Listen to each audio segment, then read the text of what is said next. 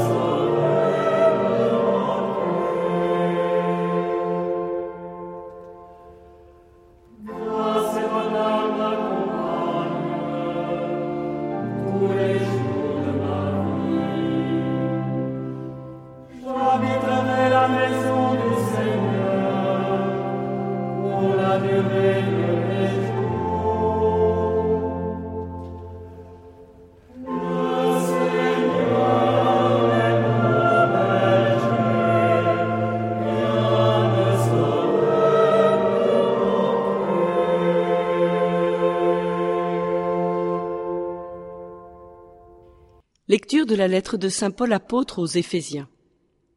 Frères, autrefois, vous étiez ténèbres. Maintenant, dans le Seigneur vous êtes lumière. Conduisez-vous comme des enfants de lumière. Or, la lumière a pour fruit tout ce qui est bonté, justice et vérité. Et sachez reconnaître ce qui est capable de plaire au Seigneur. Ne prenez aucune part aux activités des ténèbres, elles ne produisent rien de bon démasquez-les plutôt. Ce que ces gens-là font en cachette, on a honte même d'en parler. Mais tout ce qui est démasqué est rendu manifeste par la lumière, et tout ce qui devient manifeste est lumière. C'est pourquoi l'on dit Réveille-toi, ô toi qui dors, relève-toi d'entre les morts, et le Christ t'illuminera. Parole du Seigneur.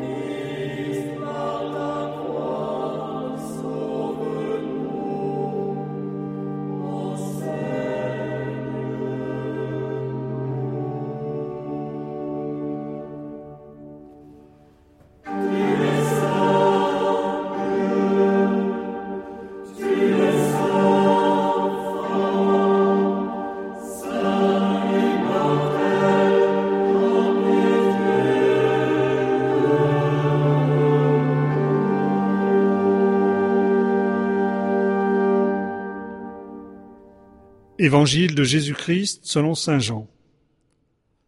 En ce temps-là, en sortant du temple, Jésus vit sur son passage un homme aveugle de naissance.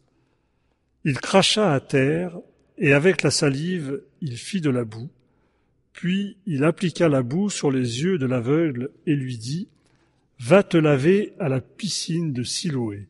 Ce nom se traduit envoyé. L'aveugle y alla donc, et il se lava. Quand il revint, il voyait. Ses voisins et ceux qui l'avaient observé auparavant, car il était mendiant, dirent alors, N'est-ce pas celui qui se tenait là pour mendier? Les uns disaient, C'est lui. Les autres disaient, Pas du tout, c'est quelqu'un qui lui ressemble. Mais lui disait, C'est bien moi. On l'amène aux pharisiens, lui, l'ancien aveugle. Or c'était un jour de sabbat que Jésus avait fait de la boue et lui avait ouvert les yeux. À leur tour, les pharisiens lui demandaient comment il pouvait voir. Il leur répondit, Il m'a mis de la boue sur les yeux, je me suis lavé et je vois. Parmi les pharisiens, certains disaient, Cet homme-là n'est pas de Dieu, puisqu'il n'observe pas le repos du sabbat. D'autres disaient, Comment un homme pécheur peut-il accomplir des signes pareils? Ainsi donc ils étaient divisés. Alors il s'adresse de nouveau à l'aveugle. Et toi, que dis-tu de lui, puisqu'il t'a ouvert les yeux? Il dit, c'est un prophète. Ils répliquèrent, Tu es tout entier dans le péché depuis ta naissance, et tu nous fais la leçon, et ils le jetèrent dehors. Jésus apprit qu'il l'avait jeté dehors. Il le retrouva et lui dit, Crois-tu au Fils de l'homme? Il répondit, Et qui est-il, Seigneur, pour que je croie en lui?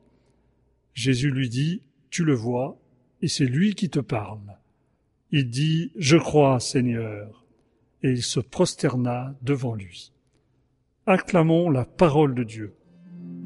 La grande affaire de notre conversion, c'est de changer de regard changer de regard sur les autres, les voir avec les yeux de Dieu, nous dit le frère Jean Thomas. Voir l'œuvre de Dieu autour de nous, contempler les discrètes merveilles réalisées par le Seigneur en notre monde et même en nous. quand on voit ce qu'on voit. L'aveugle né a cru en Jésus sans le voir. Or, croire sans voir, c'est la définition de la foi. Et Jésus d'ailleurs le guérit. En mélangeant sa salive à de la terre pour en faire de la boue qu'il applique sur les yeux de l'aveugle, Jésus en fait renouvelle le geste du Créateur. Il recrée cet homme. Mais avant ça, Jésus a d'abord vu cet aveugle de naissance. Là où les disciples ne voient qu'un prétexte à dispute théologique, est-il aveugle du fait de son propre péché ou bien de celui de ses parents, Jésus, lui, voit et regarde cet homme pour ce qu'il est.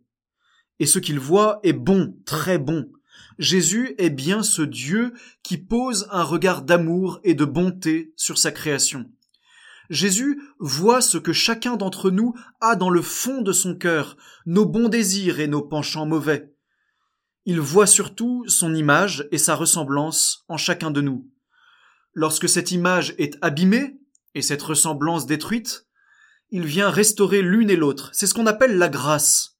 La grâce par quoi Jésus nous donne de lui ressembler de plus en plus. Car la grâce, c'est une petite touche de Jésus que Jésus lui-même vient peindre en nos cœurs. Alors avec Jésus, regardons notre prochain avec les yeux de l'amour. Même celui qui nous repousse est à l'image et à la ressemblance de Dieu. Si je ne parviens pas à voir cela, je peux au moins y croire. La charité exige alors un acte de foi. Si l'aveugle-né a cru sans voir, nous pouvons en faire autant. Jésus nous donnera alors de voir, et que verrons-nous? Nous verrons Jésus lui-même à travers notre prochain.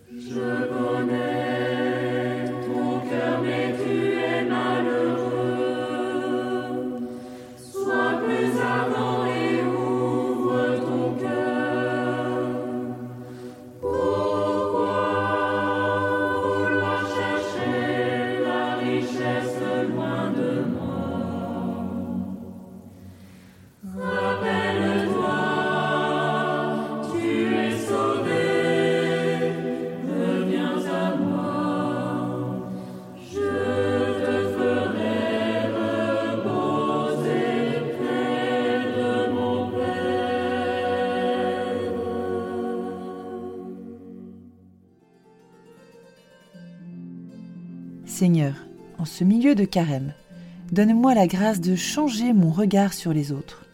Donne-moi la grâce de m'émerveiller de ce qui est beau et d'oublier ce qui est méprisable et laid. Pendant cette semaine, que je trouve le courage d'offrir ta lumière à ceux qui croisent mon regard.